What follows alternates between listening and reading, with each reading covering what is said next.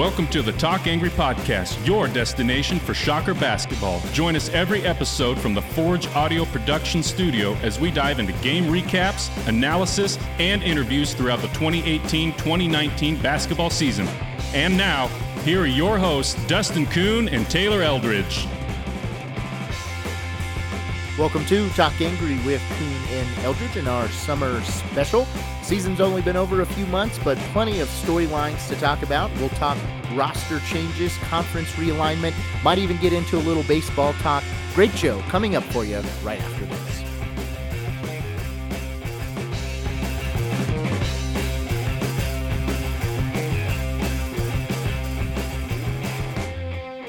Talk Angry podcast is brought to you by Forge Audio Productions. For all your audio and music production needs, Forge Audio is ready to deliver the highest quality production that serves the artist. To receive a free consultation or quote from Brian, visit www.forgeaudioprod.com. That's www.forgeaudioprod.com. Or follow the studio on Facebook or Instagram. And now back to the show.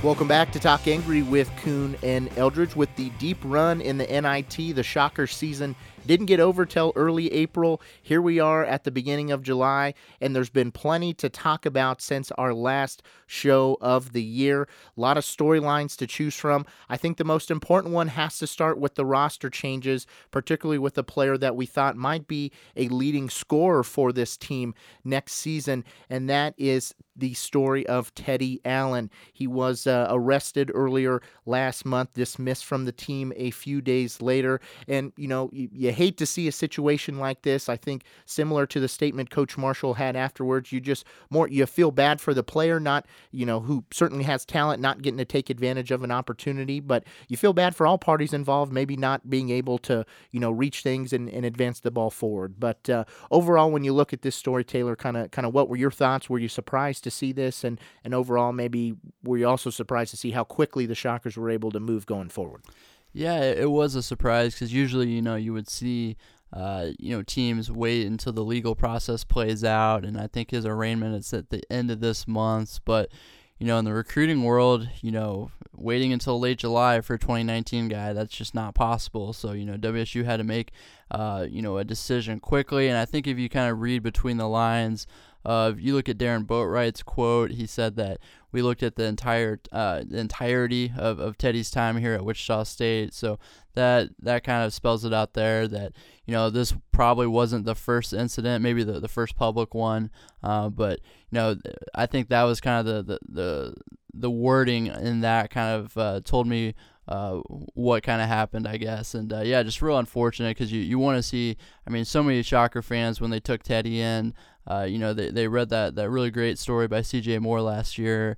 Uh, talking about his his struggles, his difficulties, everything he's trying to to overcome, and you know you just want to root for a kid like that to you know get his life back on track, and uh, you know he's been pretty positive through this. I've I've talked to a couple people, and you know he's he's he's you know disappointed, he's hurt, but he's not you know devastated. He, he still wants to move on.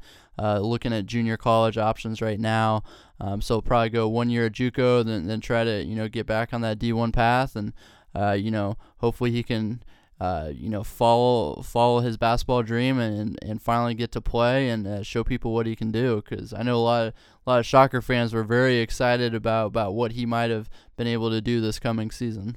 Well, I want to say a lot of the responsibility certainly falls at the feet of Teddy because certainly he was the one in this position. He was the one that made the mistake. But I have to also think about the NCAA and West Virginia having a little bit of a part in this. It, it's almost, you know, like flipping a coin with the transfer rules these days, where you see some schools like a Kansas, we see Quentin Grimes is transferring to uh, AAC member Houston, who's come out and said, we're going to be as helpful as possible in this transfer. And, and you know, know, he might be eligible this next season. Whereas in a situation where it gets dragged out with the NCAA, there's an appeal. They go back to West Virginia. You don't really, you know, have a lot there. So you have to think.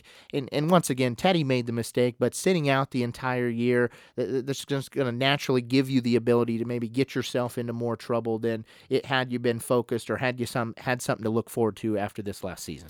Yeah, it's tough, and even uh, um, with WSU, Gregg Marshall, with uh, with Ricky Torres when he transferred. I mean, Gregg did a lot for, for Ricky to make sure he was eligible, and he's going to be able to play at Illinois State this coming season. So, yeah, I mean, it does have a lot to do with you know the former team and how much uh, say they get to, uh, into that process, and yeah, I mean, it's just really unfortunate. You know, he went the whole year without getting in trouble. Then, you know, a couple months before the start of the season, uh, to run into it.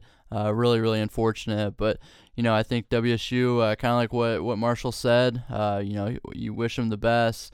Uh, you know, you're sorry it didn't work out, and just hope to see him succeed down the road. Now, we did talk about how quickly they were able to get back on the recruiting trail and to get someone signed. So tell us about this big 6'10 forward who's now going to be wearing a Shocker uniform next season. Yeah, really impressive job by uh, uh, Tyson Waterman to, to, you know, always, you know, that's kind of the running joke is, you know, recruiting never stops, never stop shaving. And uh, uh Tyson Waterman, on the basically the same day that that news came out, was able to convince Josaphat Bilau. Uh, he was on an official visit to West Virginia, wrapping that up.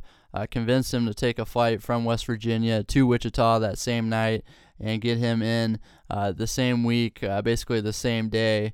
Uh, that that news broke that, that they had dismissed Teddy from the team. So uh, really impressive haul by the Shockers. You know this is a, a high ceiling recruit that's not, you know, for this late in the game, very rare to find someone with this much talent.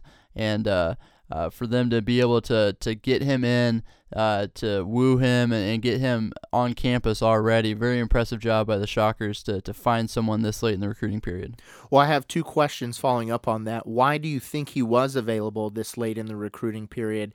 And in your article on Kansas.com, you talked about how he might be a diamond in the rough. So, what also have you seen from his game in the very limited video or opportunities out there that that there have been? Yeah, to, I think that he was still available because a lot of D- Division One coaches didn't really know what to make of him. Uh, you know, not very many offers in the fall period. Uh, WSU actually was one of them. Uh, they got on him early. Uh, they offered him in November. Really liked his game, but you know just couldn't find a spot for him in this recruiting class, and uh, kind of passed on him. And then uh, in the spring, you know, when people leave for the NBA, when transfers happen, you know, things get shook up, rosters get changed, and that's when teams start to get maybe not desperate, but their their the priorities change, so that kind of reshuffles the recruiting game. And uh, you know, you look at Bilau's recruiting, and it just really took off there uh, in about a two three week stretch, and uh, you know, he was uh, KU was on him. They were sniffing around before they got Wilson, and uh, you know, a lot of high high majors. You know, West Virginia, Pitt um, Nevada, I think, were his uh, other final three. And uh, so for the Shockers to be able to, to hop in that late and to basically steal him away from those guys that, that had been recruiting him for, for much longer before that, uh, very impressive by, by Tyson Waterman and Gregg Marshall. And they've pretty much gotten every one of their first choices uh, in this whole recruiting class.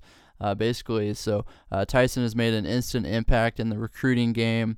Uh, he was able to, you know, swoop in and, and get him Tyson Etienne out of nowhere. You know, they came from behind Grant Sherfield, Trey Wade, uh, guys like that. So uh, really impressive. But with Bilau, you know, 6'10", ball skills. He can dribble, shoot, pass, uh, run the floor, block. I mean, he looks great on. Looks like film. a freaking monster with yeah. that picture he took. In, yeah, uh, he in looks, the Shocker jersey. Yeah, looks I mean, like he's, he's been he's been in a, in a gym before. Yeah, he looks like he's been working out with Kerry for you know five years now. But um, yeah, he just look he looks the part. He looks like a high major. You know, looks like a four or five star prospect.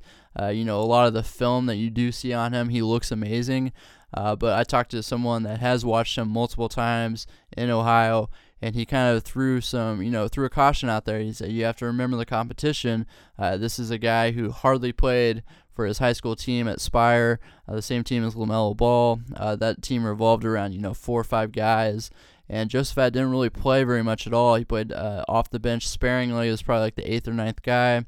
So he's playing at the end of blowouts against, you know, bad competition uh, when they're up, you know, 30, 40 points. So you have to keep that in mind. That's probably why he looks so good uh, in those in those mixtapes. But man, you know, you, there's not very many 6'10 guys that can that can dribble and play make and, and shoot it like he can. So And everything I've heard, uh, you know, when he came to Wichita and uh, played on his recruiting visit, uh, played pickup, you know, he killed it. You know, they were telling me that he he looked really, really, really good. But he's going to be super raw. I think fans need to, to remember that. And uh, you know, this is a guy that's coming in late too. He's he's about a month behind all the other freshmen, so I would temper expectations. But I, I do think this is a potential steal, a potential diamond in the rough for Gregg Marshall we had Teddy Allen penciled in as one of those five starters going into next season. We had him also in the conversation to be the leading scorer and replace some of that scoring that you're going to lose with the graduation of Markis McDuffie. You know, certainly there's going to be a beneficiary to Allen's departure as far as kind of who's that next man up. You'd have to think maybe Trey Wade has an opportunity to jump in at that four spot now. But but with that in mind, kind of how, how do you see the the lineup itself maybe shifting a little bit and uh, maybe have you heard anything from the pickup that they've been playing here this summer as far as maybe who might be sticking out a little bit? Yeah, I've heard the you know the freshman guards look good. You know Tyson Etienne, Grant Sherfield, uh, they both look really really good. So that's encouraging. Um, you know Sherfield is a little more athletic than what they thought they were getting. Uh, you know he's a playmaker. Then Tyson, you know he's lived up to the building. Kerry Rosenboom told me this is the most D1 you know, complete body that I've ever seen from an incoming freshman. So uh, high praise from the strength and conditioning coach. Uh, so I think those two, you know, they're ready to go uh, right away. Um, if you're asking me the starting five right now, I've uh, said from the start that I think game one is going to be the returners. So I would go uh, Jamarius Burton at the one. I think Erik Stevenson will get the nod at the two. Dexter Dennis. Uh, and then probably I think I like Jaime Echenique, but you know from everything I'm hearing, Asbjorn Midtgaard has really stood out too, and uh, Marshall mentioned him as a spring uh, breakout uh, guy, so maybe it's Asbjorn uh, game one, just like it was this last season. And I think Trey Wade, the JUCO transfer, I think he's going to be that small ball four.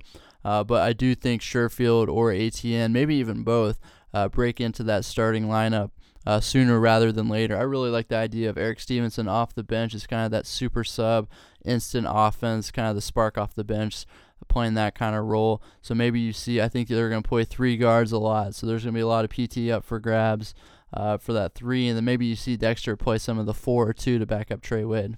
I don't know if you saw this, but Go Shockers posted a video like a week or two ago of them just getting after it in the frickin' gym. Uh, every single one of them looked athletic. They were dunking. Now I know that's that's what these hype videos are supposed to be, but you have to think this is going to be one of, if not the most athletic teams that Gregg Marshall has ever had. Yeah, that was the the takeaway I got from it too. Was they they looked pretty bouncy. I mean, they were a lot of dunks. Uh, you know, Trey Wade got up on one of those and. Uh, you know, I've heard nothing but good things about Anthony Gordon. Uh, his hops are for real. Uh, you know, uh, Josaphat Bilau. You know, he's not, uh, you know, a grade A athlete, but you know, for a six ten guy, he moves pretty well. Um, so he can he can throw it down. You know, Dexter. I mean, they're they're trying to take his his dunking to the next level. Even JB.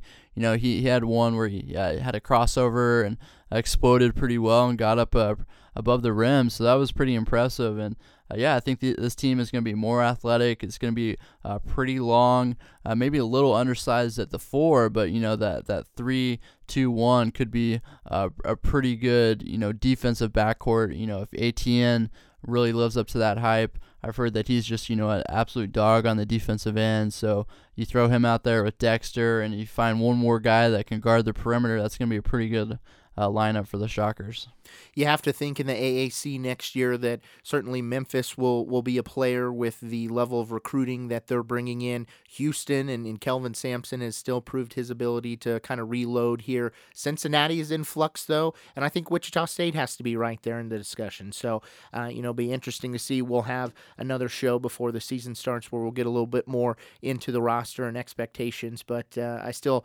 even with the Teddy Allen departure, you have to be very excited, and the arrow is definitely pointing up for the Shocker program. Let's talk a little conference realignment. Let me first say I can completely understand why UConn fans wanted to go back to the Big East and their nostalgia for better times. But also let me say I will never understand the disdain that they had for playing in the American Conference when they routinely were in the cellar of the conference. The Tulsas, the SMUs, the East Carolinas, the people, they said they were too good to be playing on the basketball court. We're beating them up and down consistently every single year. Nonetheless, UConn is leaving the conference more than likely, uh, not after this uh, coming season, but but afterwards, going to have to negotiate that exit fee. But first, let's talk about your thoughts on UConn's departure. Then we'll get on the options for the AAC from here.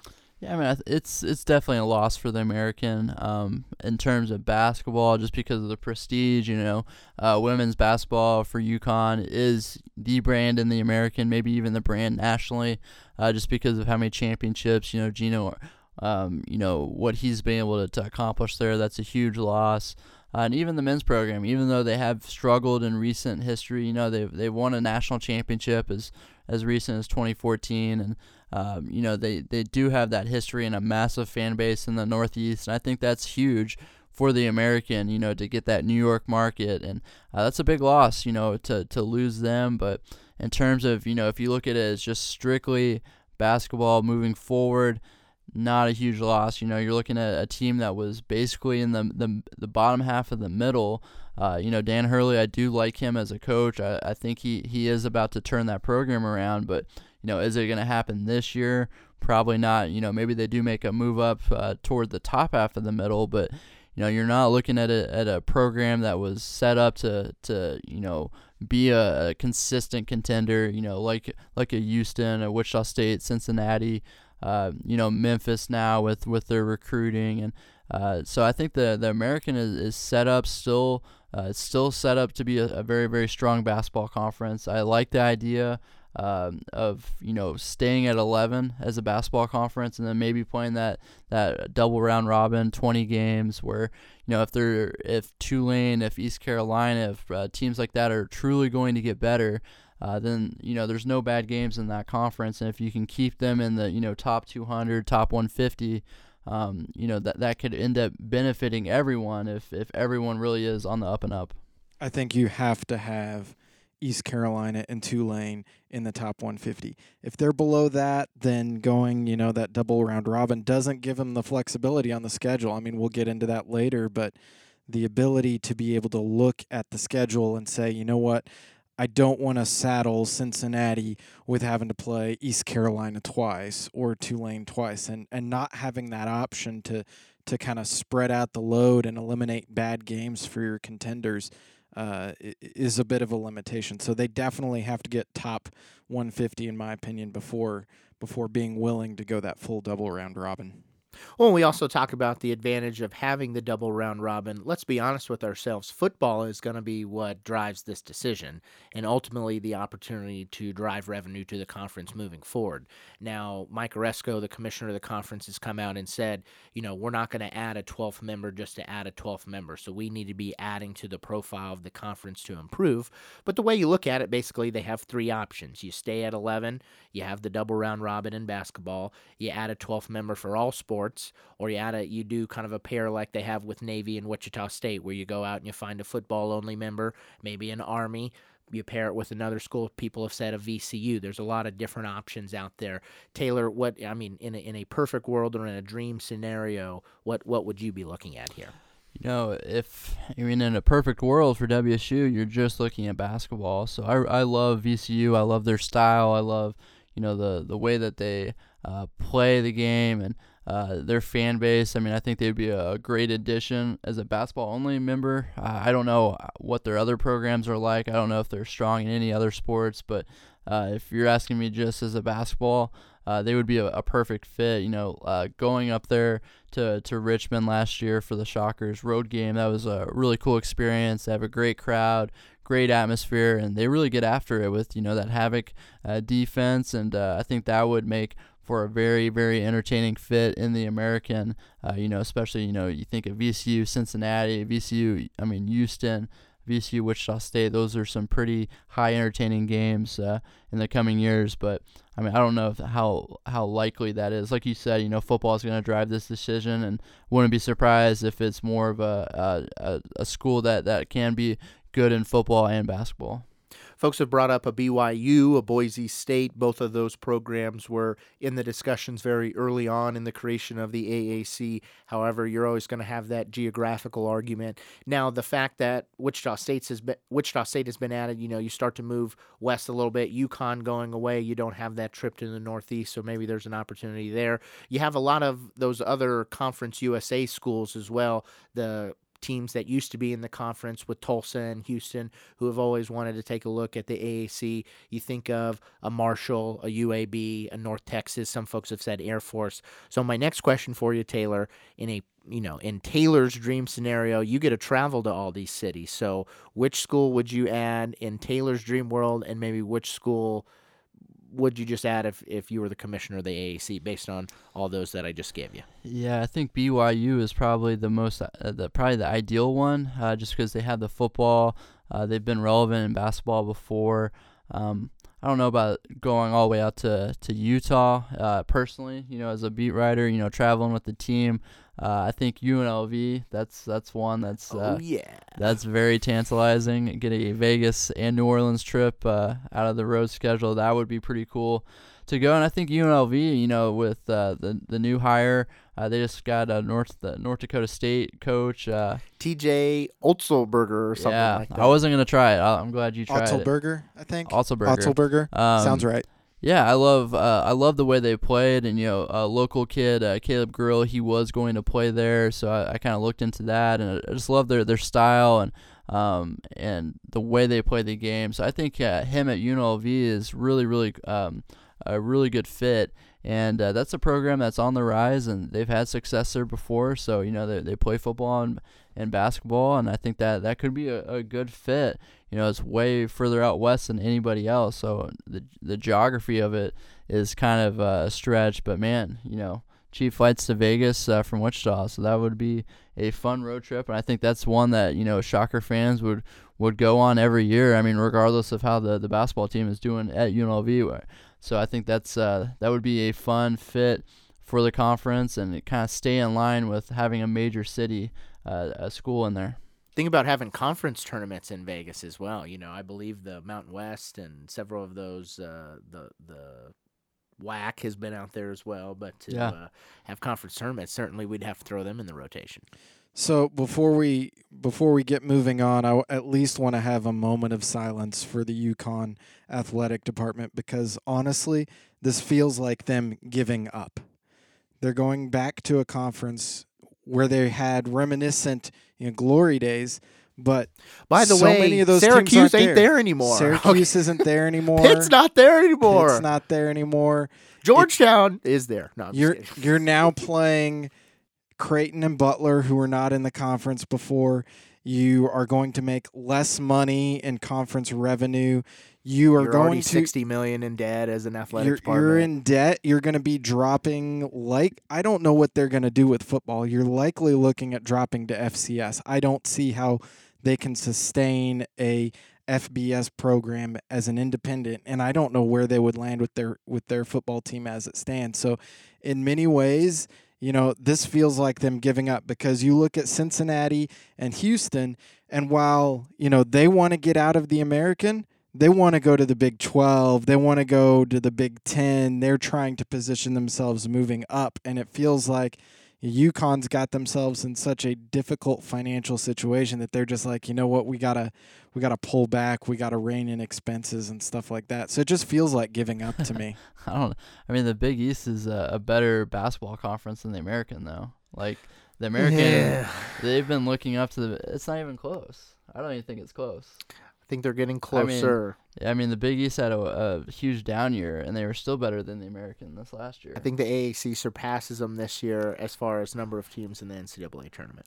Ooh, that would be that's interesting. You know, Villanova, Marquette. I mean, those are locks right there. And then you know, there's just no Didn't bad they team. four last year? They don't have they don't have like a bad they don't have any bad teams basically. You know, Providence. DePaul?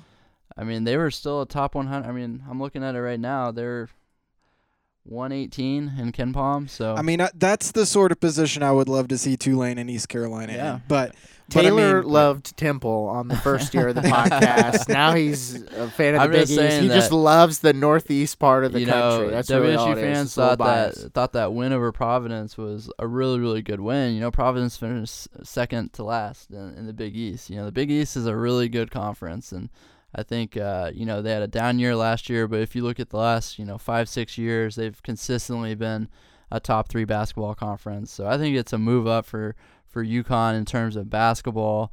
Um, maybe about I, I do agree with you guys though in terms of you know this isn't the old Big East. You know they're not people who are selling it like oh we're getting back to those those roots. You know that's a little disingenuous I think because I mean how many of those old rivals really are there that they're going to be playing in those old uh, from the old Big East days. So I agree with you guys there, but I do think this is a move up for them in, in basketball terms.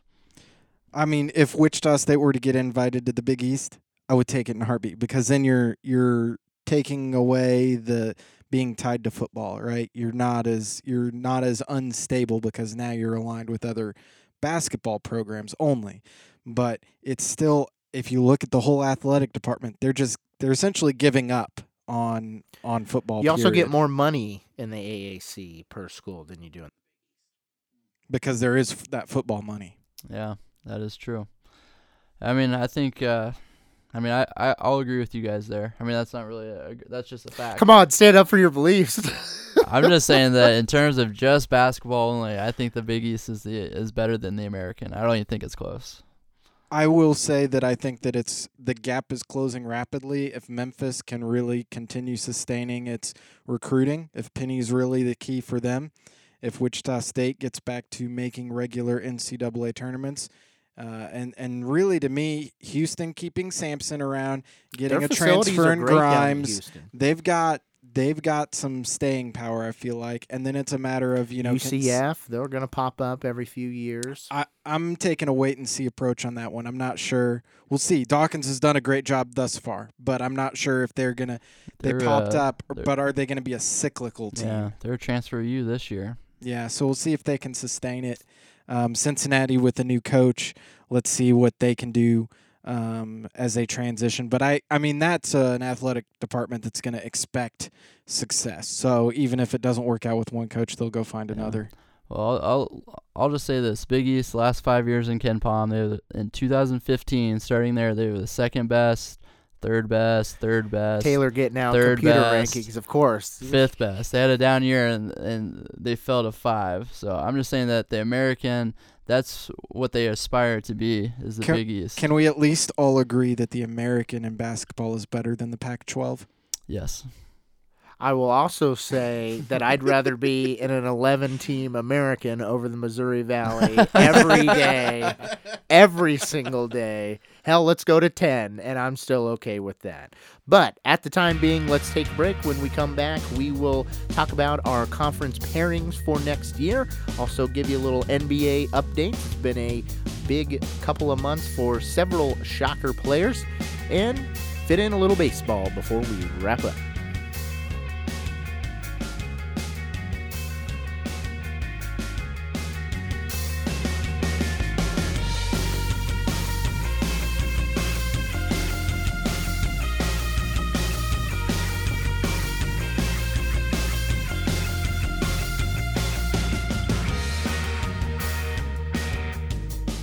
Welcome back to Talk Angry with Kuhn and Eldridge. We'll continue our American Conference discussion.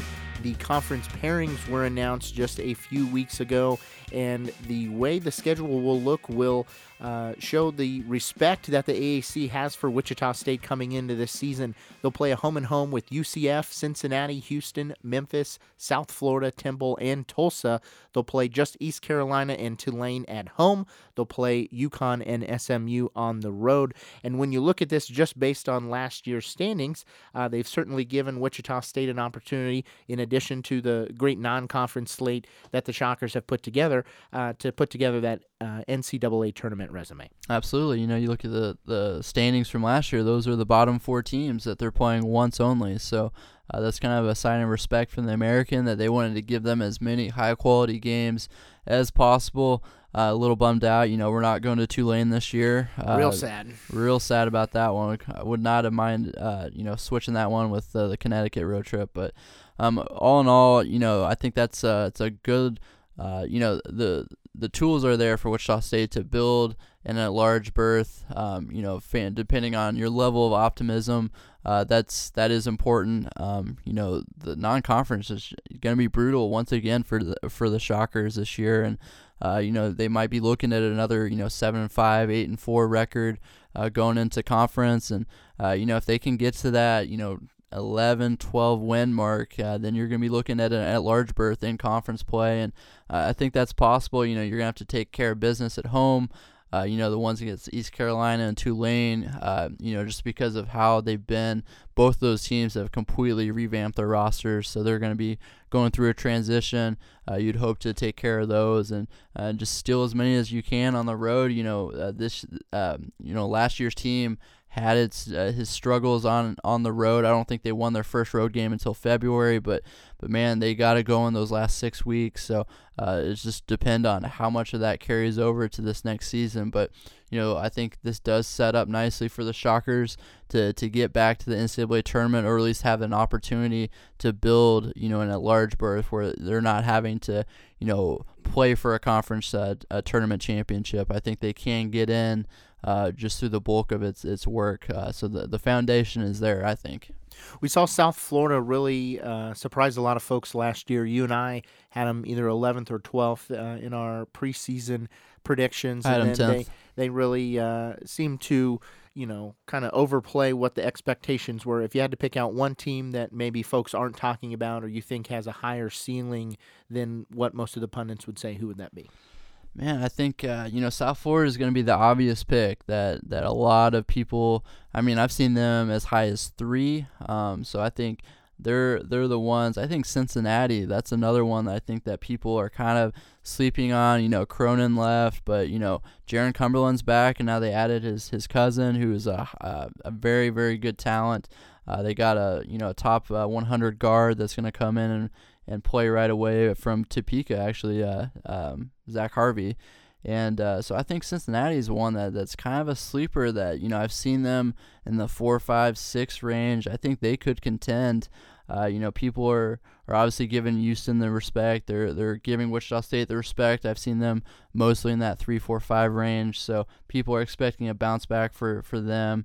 Obviously, Memphis is going to be up there with Houston. Um, I think Central Florida, that's the one that, that could surprise people and, and maybe get up in that top half of the, the, the conference. You know, they lost basically everything from last year, but they've taken on a lot of transfers, a lot of guys um, that that are you know grad transfers, transferring JUCOs, guys like that. So uh, Johnny Dawkins, I think he might be able to to reload and, and surprise some people this year. So I think that would probably be my pick from the middle of the pack to the bottom half that that could surprise uh, UConn, you know, they're always going to have talent too, so maybe they can surprise on their way out the door. But I think uh, people are going to be pretty motivated to to not let them do that on their their last year here. Can I say anybody but Memphis is the sleeper in this conference next year?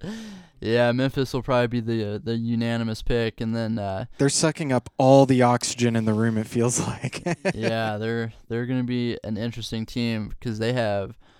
My my question is, you know, uh, we're I mean they have so many guys, so many high level recruits, and now you're looking at a guy like Alex Lomax who, you know, he would have probably been the guy at Wichita State.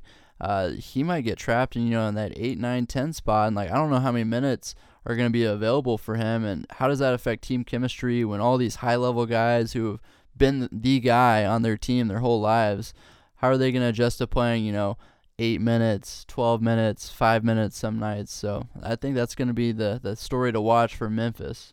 That might actually be one thing that I think Penny should be really good at because you get to the NBA, it's a locker room full of guys who are all stars at their university or on European circuits or something. They were go to guys, and now they got to work together. So it'll be interesting if his background in, in those environments makes a difference. Yeah, those guys are getting paid. That that helps a little bit. it does. You bring up the guys who get paid. It was an exciting NBA Finals and, and really the entire NBA playoffs, which feels like they last about three months long. But Fred Van VanVleet and the Toronto Raptors are the NBA Finals champions. Fred ends up getting one vote from Hubie Brown for Finals MVP. You had some great coverage, got to go to several of the games. So just talk about what that experience was like for you. Yeah, it was. Uh, you know, as just a basketball fan, it was incredible to to be at the game's biggest stage. Uh, you know, I got to go to the games at uh, games three and four at Oracle in Oakland. So that was really really cool um, just to see you know not just the the players uh, you know some of the game's best players but also you know as a as someone who reads a lot who listens to podcasts you know that was like the who's who of NBA media so to see some of the journalists that I read all the time uh, look up to read uh, listen to. So that was that was super cool. You know, Zach Lowe is a, uh, kind of my number one guy, so to be able to talk to him and, and kind of see how what he does during a game, that was super cool too.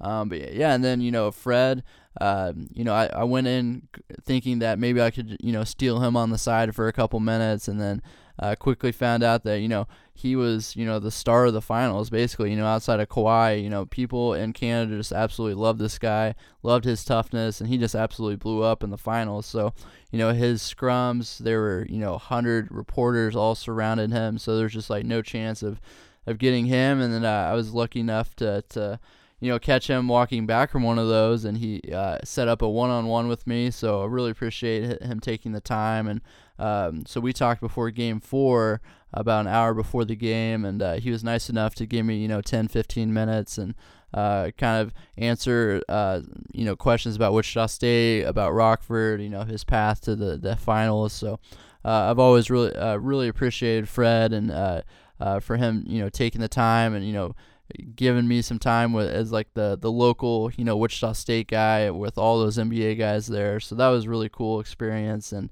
um, yeah, you know this is anyone who knows Fred was not surprised by what he was able to do. That was kind of the gist of the story that you know I talked to former coaches, former teammates, and uh, you know no one was you know surprised that that Fred was able to step up and play his best on the game's biggest stage and you know, he just signed that that contract, but you know, he set himself up to get paid. I think he's gonna take. I think he just went to a new level for confidence, and um, you know, I think this next year he's just gonna carry that over and take his game to a, a new level. And you know, when that that next contract is up, he's gonna get paid. I mean, he's he set himself up for a pretty big payday now, just because of you know his his clutchness. I mean, his ability to to play both ways. You know, people remember those big shots he hit, but also you know running around chasing Steph Curry through all those screens, and he he did a really really good job on Steph. And uh, you know, even after that that series was over, you know. Uh, Curry had to give him props for, for the way he played, how tough he was. So I think he earned a lot of respect from, from those finals. You brought up CJ Moore earlier from The Athletic. He just posted a great story on Fred's time at Wichita State, and it was through the eyes of those who were uh, next to Fred. So it was through the eyes of Zach Bush and J.R. Simon and Kellen Marshall and Landry Shamet and Shaq Morris and, and different folks who were around Fred. And it's really neat. I pay for The Athletic, so it's certainly worth the uh, subscription. Uh, you know, if you have the opportunity, go on there and take a look at that. But Fred's story from from high school through today just continues to, uh, you know, improve and impress, and, and he reached the pinnacle of the NBA. Yeah, it's uh, it's an incredible story, and to, to see the impact that he's had on you know his hometown of Rockford. Uh, you know, I think they just had a um, like a, a, ceremony for him, like they shut down the streets. They had a big like parade, and uh, he was kind of the king of the city for that day. And um, I know he loves that. I know, you know, you listen to him on that the on court interview right after they won the finals. You know, he's giving Rockford a shout out. It's kind of reminiscent of you know Ron Baker giving Scott City the shout out after they beat Gonzaga, and um, I think that is just really cool to see because Fred, you know, he's a basketball player. He loves playing basketball, but you know, he wants to help his community. He wants to help you know wh- the people from where he's from, and uh, to see him make uh, an impact on everyone's lives is, is really really special. And uh, it cracked me up. Uh, so I think uh, I think it was a Rockford newspaper asked him about you know the, the sales of his of his merchandise of his clothing, and he's like, yeah, it's just gone through the roof. You know, get them while they last because the prices are going up soon. Because you know, Fred VanVleet is in demand right now. Yeah. He might have also mentioned in a post game interview that sitting next to me at the NIT semifinals was really where his whole season turned around. And that's where that. he discovered that talk angry, you know, toughness that you need to become a champion. Yeah, just, you know, yeah, just the aura, you know, sitting next to you. It was just you dripping know, off. of game you. respects game. Okay, champions respect champions. Moving on, let's talk about some guys who are still trying to earn some funds. Thrown in the round ball, Markis McDuffie signs a summer league contract with the Pacers. Conner Frankamp signs with the Lakers. What'd you think about those two deals? Yeah, the McDuffie one uh, wasn't a surprise. I, I figured he would get a shot, you know, with the, the NBA Summer League. Uh, he said that his workouts, uh, pre-draft workouts, had gone really, really well. He was confident uh, in himself, so uh, I kind of expected him to land with some team. Uh, with Conner, it was a little bit of a surprise because he didn't get a look last year, you know, coming out off of his senior year at Wichita State, but you know, he goes to Bulgaria, you know, just absolutely shreds, averaged 20 plus. Uh, was one of the best players in the league, you know, first team all, all league guys. So um, he really earned himself a look. I think he shot like 48% from three in Bulgaria. So you know, teams are gonna see that number uh, on on like five or six attempts too. So it was it was really really impressive. So he's going to get a look at in the, in the summer league with the Lakers. I mean, they're probably going to use him as that, that spot up shooter. I can't imagine. Maybe he does play more of the point guard role just because of his size. But uh, you know, if he can shoot the ball well these next you know ten days, uh, he could make things a little interesting. And The Lakers get- traded everyone on their team They- except Kyle Kuzma. they- so they have yeah. LeBron, Kyle Kuzma, and Anthony Davis, and not a whole lot else. they, So yeah, they literally I have mean, nothing else. they so. do need breathing humans on their team. So The you know, opportunity you gotta is think there's a chance there. The opportunity is there. What What about McDuffie? Do you think uh, this is maybe leads itself to a G League contract, or wh- what would you predict for him? Yeah, I think. Uh, I mean, if he if he really really wants to, you know, bet on himself, and that's kind of the the way that the G League is. You know, if you if you really think you can uh, play in the NBA, that's that's where you want to go. Uh, but you know, the money just isn't good. You know, the travel kind of sucks. Uh, you know, you're bussing around, staying in you know hotels um, all the time. So I don't know if like that lifestyle that's that's kind of rough. Uh, but you have to really really believe in yourself, and, and I don't know. I mean, he's gonna have to play really really well to get a, a contract, uh, uh, a two way thing or anything like that. Um, if he goes overseas, you know, make a little more money. Um, you know, you see all your former teammates have success. I mean, all those seniors on last year's team went over, had a successful year. You know, you you look at a guy like Conner. You know, you you play your way back into position, so he could potentially go overseas. You know, average you know 18, 19, 20 a game. Uh, show show yourself you know capable of of doing those things that NBA teams maybe had questions about. Maybe it's his ball handling or just you know getting bigger, getting stronger. Uh, but the dude, he's not even 22 yet. You know, still super young for a four-year senior. So the ceiling is still there for uh, for Markis, and I think uh, you know this is a great opportunity just to to get a chance to throw your name out there, and hopefully he gets some playing time in Vegas. I think it'll be really interesting to see what happens with Conner because that could help inform Markis's decision. You know, if he doesn't end up getting that two way contract on a team, seeing you know what sort of opportunities come Conner's way may may tell him you know it's still worth it to go overseas or not. Yeah, is this the Fred VanVleet effect? You know, they just want they just want Wichita State guards now. Who knows? Our guy Ronnie B might rehab himself back into a contract. So I'll also point out I put on a golf tournament this past Monday. A team with Conner Frankamp on it finished first. My team finished second. I think Conner cheated. I want to go ahead and talk that into the world right now. So I wish him the best in Vegas, but he cheated. As far as summer hoops are concerned, TBT will be going on at Charles Koch Arena. The bracket has been released since our last show. The Aftershocks will play Iowa United on Thursday, July 25th. That game will be at 8 p.m. and will be broadcast on one of the ESPN family of networks. The winner will play Self Made, which is the KU alumni. They play Sideline Cancer, uh, would play the winner of Self Made versus Sideline Cancer that following Saturday. Uh, and taking a look at the roster for the Aftershocks, taking a look at the roster for the KU guys, I, I think, you know, obviously ticket sales have been good. This will be a pretty interesting uh, little thing we see here. Yeah, I think uh, that's the game that everyone wants to see. So WSU, uh, or the AfterShocks, need to take care of business this first game, and uh, you know the, the KU team has to take care of their business too. And yeah, that's that's the matchup that I think. Uh, you know, if any game's gonna sell out Koch Arena, that that will be the one. I think. Uh, I mean, as a fan, what what kind of you know bragging rights uh, are there t- to this? You know, it's TBT, it's alumni. It's not really WSU versus KU, but it kind of is, right? Uh, as a fan, there is a total, uh, in my opinion, of zero bragging rights. You can literally take nothing from this. They do this thing up in Kansas City every year where KU plays Mizzou. It has no impact. I always go back to the good old days of 2015 and just talk about the NCAA tournament. Really, that's all the brownie points I need. you know, there was an interesting story brought up about Fred in that tournament when they talked about the KU players sleeping the day before and said, you know, maybe maybe should have got up and watched our game. So uh, that's also the tournament that Fred brought the term "let them nuts hang" into the lexicon. So a lot of great ones from Freddie that year. Yeah, Fred is uh, absolutely uh, the goat when it comes to to quotes, and uh, I think that story just confirmed it. You know. A lot of those anecdotes were about stuff that Fred said, stuff that he did, and really just you know cemented his place as a as a Wichita State legend. Everyone thinks he's a quiet guy, but it's not. I mean, from reading this story, it's not. I mean, he was the de facto leader of the program, really starting from day one of his sophomore year after they had that Final Four run his freshman year, and so th- there's been kind of a groundswell here recently to uh, retire his number. So where do uh, and producer Brian, why don't you jump in on this too? Where are you on the hashtag Retire Fred campaign? I'm gonna have to ask uh, Boatright about you know what the the limitations are, like when the earliest they could do it.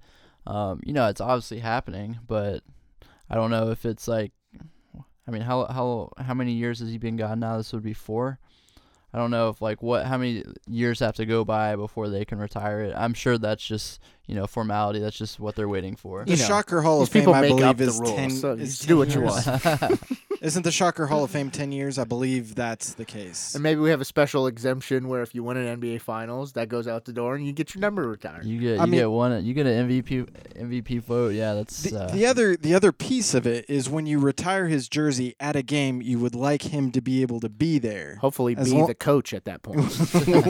or that. he'll But, I he'll mean, come out from his halftime if- speech. if we'll he's in the, the- number. We'll be good to go. If he's in the NBA and he's playing and he's traveling, he's constantly moving, the odds of him actually being able to come to an event like that, those are those are logistics you got to orchestrate. So it, it would be interesting. if to, they really to- wanted to, I'm sure they could find one of those early, you know, home games in, in November or December when you know the NBA schedule aligns, and if they really wanted to. But I, I think it is just they're they're just waiting until the matter of time. I'll have to look that up. That is kind of an interesting question, and people have asked me that too, and. uh I mean, I think they're. they're- It's just because I don't think anyone has ever gone. no one needs quickly. to have such a strong passion for. I mean, it's a sign of respect. I think he will be the one from that era. At some people thought, you know, Cleanthony and Ron, and you know, I, I'm just not sure on those others. But but Fred, as this story proves, was the de facto leader from that era, so he has to be it. So you think Ron Ron's a question? He's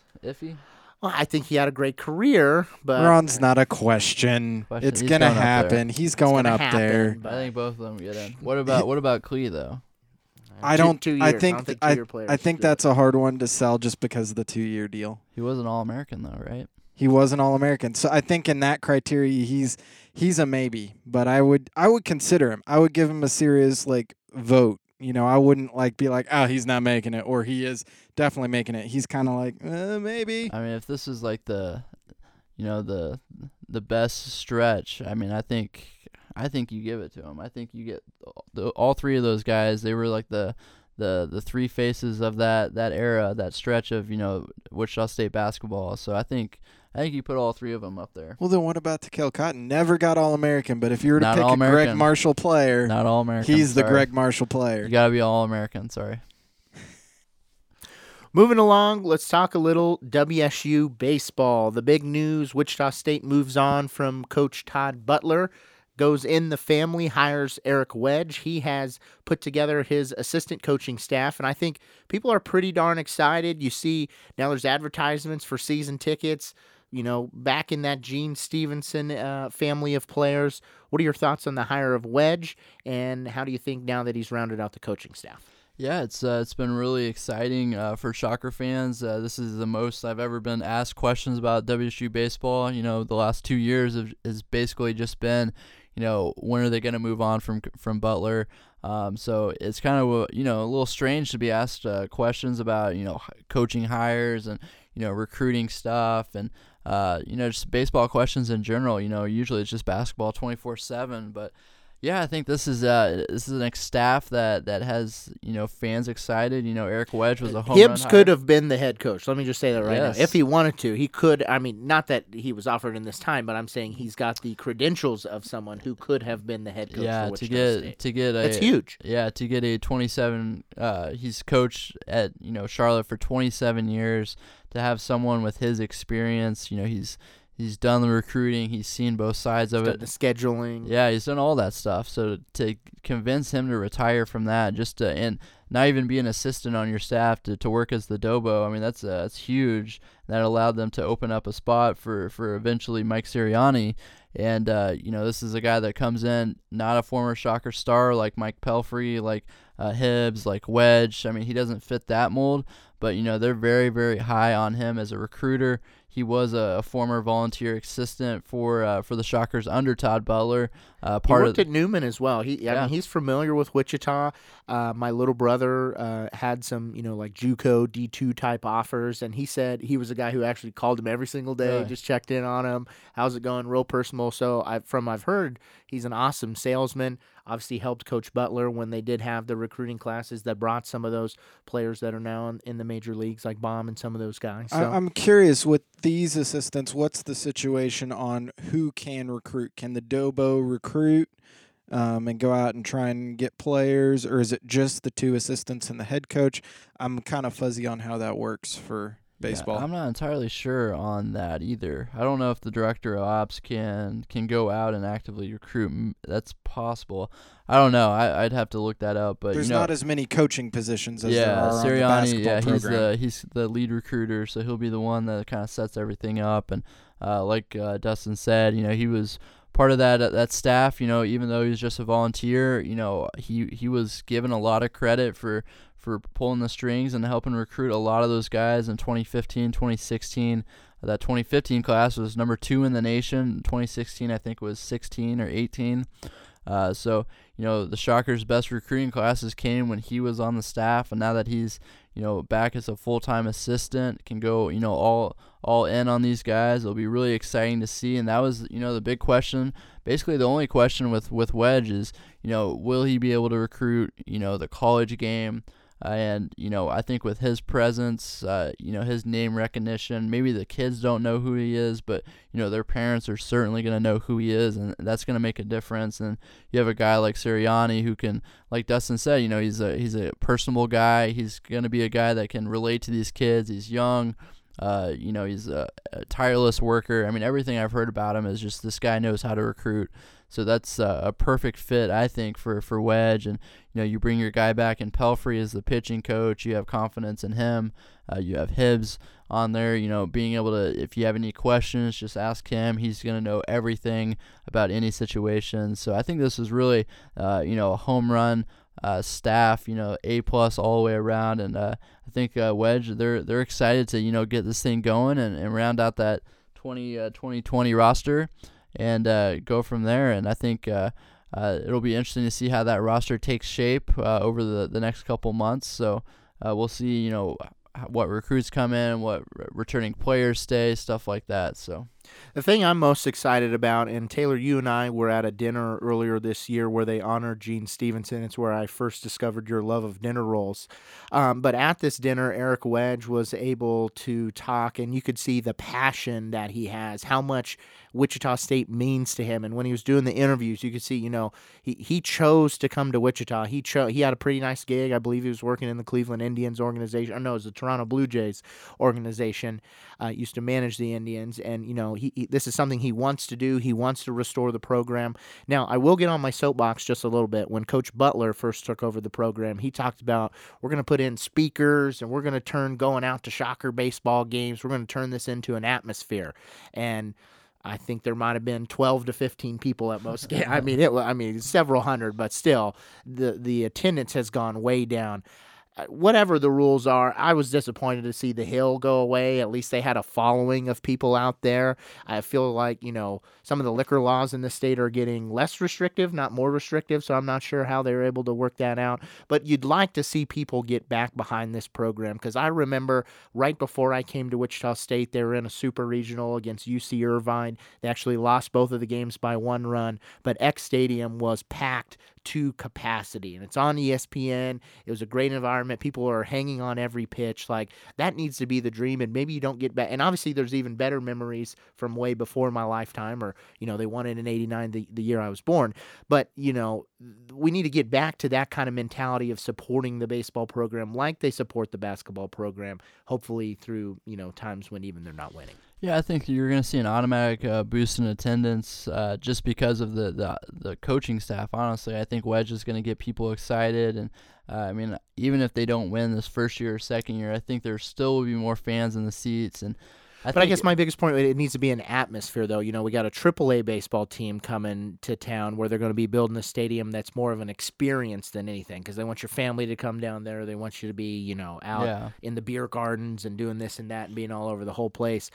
You know, as much as people love Wichita State, just going out, is particularly when it's February, March, and it's really cold outside, I, I don't think it's going to do it. So I don't know, and, and maybe I don't have the answers to, to how they do that, but got to find a way to to get that spark back. Yeah, absolutely. I think that's and Wedge has talked about that too. He wants that, you know, he wants Eck Stadium to be a place that that you know other teams hate to go to because of the the atmosphere and you know the rowdiness of the crowd and uh, you know, Hibbs, uh, he was very, very confident that they were going to get this thing back on track. And, uh, you know, he wasn't making any promises as far as the timeline goes, you know, whether it's, you know, two, three, four years. But he was very, very confident that Wedge was the man uh, to bring this back, to bring Shocker Baseball back to what it was. And, I mean, I think you know it's been so long now for in terms of you know for for Shocker fans since they were nationally relevant. I think it's gonna take that that first really good year to get you know that that atmosphere truly back to where you know Eck Stadium is you know four, five, six thousand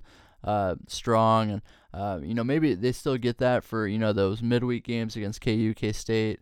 Oklahoma State, stuff like that. But I think they're gonna have to win a little bit before you know Eck Stadium routine, you know, routinely becomes that that packed environment like like I think everyone wants to see. But you know, Wedges, he's confident that they can get the job done. So we'll we'll see how how it goes. And I think this first year will kind of be that transition year. But after that, you know, I think gloves are off, and we'll see what he can do. If they get the baseball program back, we'll have to have a year long podcast. So just talk angry all the time. but uh, certainly were a lot of topics to catch you up on. Hope you have enjoyed the little summer recap here. We'll be back prior to basketball season, do more in depth look at the roster as well as the schedule for 2019 2020. As we've alluded to today, should be a good one. Another opportunity you have, you can create your all Gregg Marshall team through uh, uh, Kansas.com and what Taylor's put out on Twitter and various social media, and maybe just give a quick little plug for that.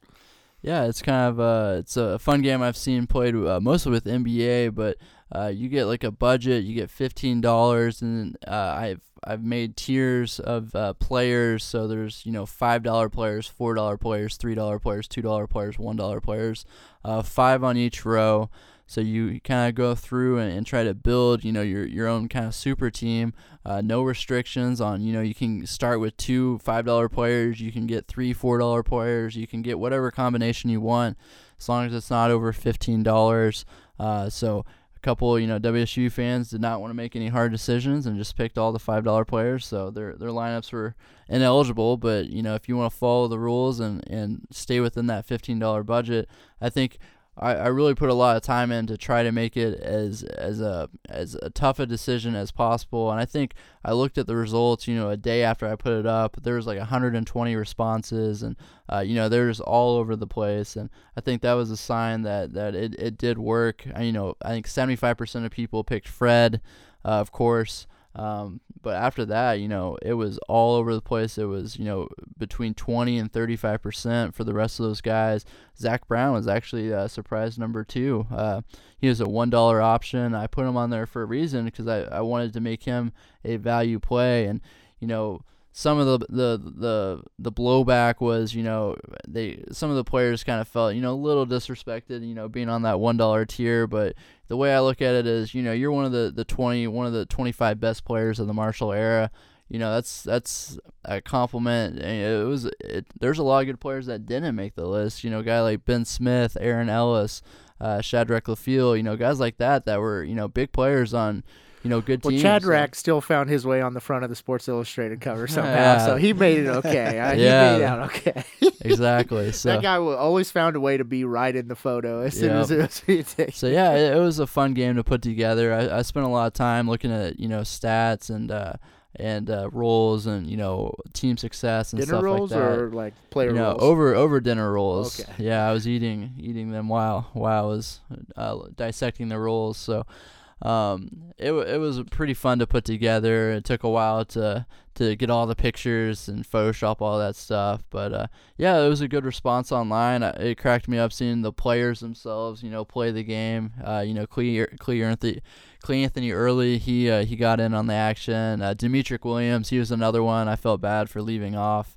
Uh, that's uh, you know one of those all-time glue guys that you know your team can't win with without, but man, it was just tough to find a spot on him for the uh, on that one dollar row. A lot of good guards. A lot, lot of, good, yeah. Good that's the, that's the thing is yeah. I just don't know if uh, uh, you know how many, uh, and then it's the question of like who do you take off if you put those guys on. So it was it was a tough game. What I learned was yeah, there's just been a lot of really good players uh, in the Marshall era, and uh, I think it was a fun game to, to put together. And if you want to check that out, it's on my Twitter at Taylor Eldridge, or uh, or you can search it on Google. You know, Gregg Marshall Air starting five.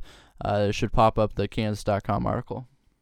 Well, whether the AAC has 11 teams or 12 teams, we know we have the best beat writer in the conference here. So it's been a good show. We will be back with you in the fall. Remember to follow us on social media and rate us five stars.